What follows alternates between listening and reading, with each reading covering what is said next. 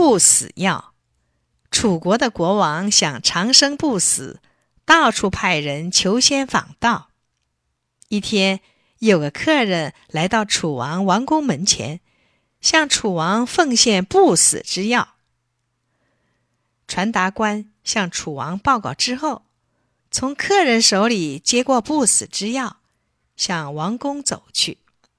这时候，迎面碰见一个国王卫队的射手。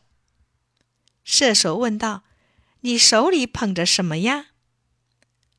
传达官回答：“不死之药。”射手又问：“可以吃吗？”传达官又回答：“既是不死之药，怎么不可以吃呢？”射手听罢，上前夺过药丸。塞进自己嘴里，一口吞了。传达官吓了一跳，赶忙跑进王宫，向国王报告。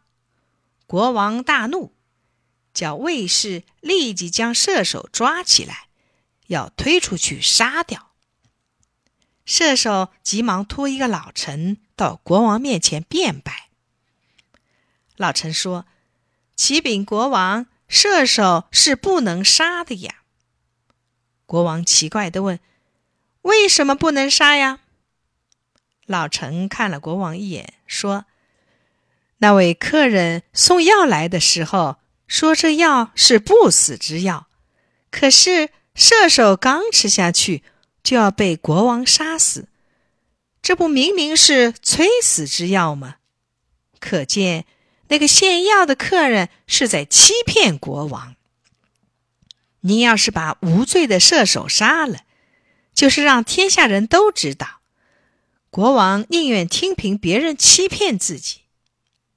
国王听了这番话，觉得有道理，就下令不杀死射手。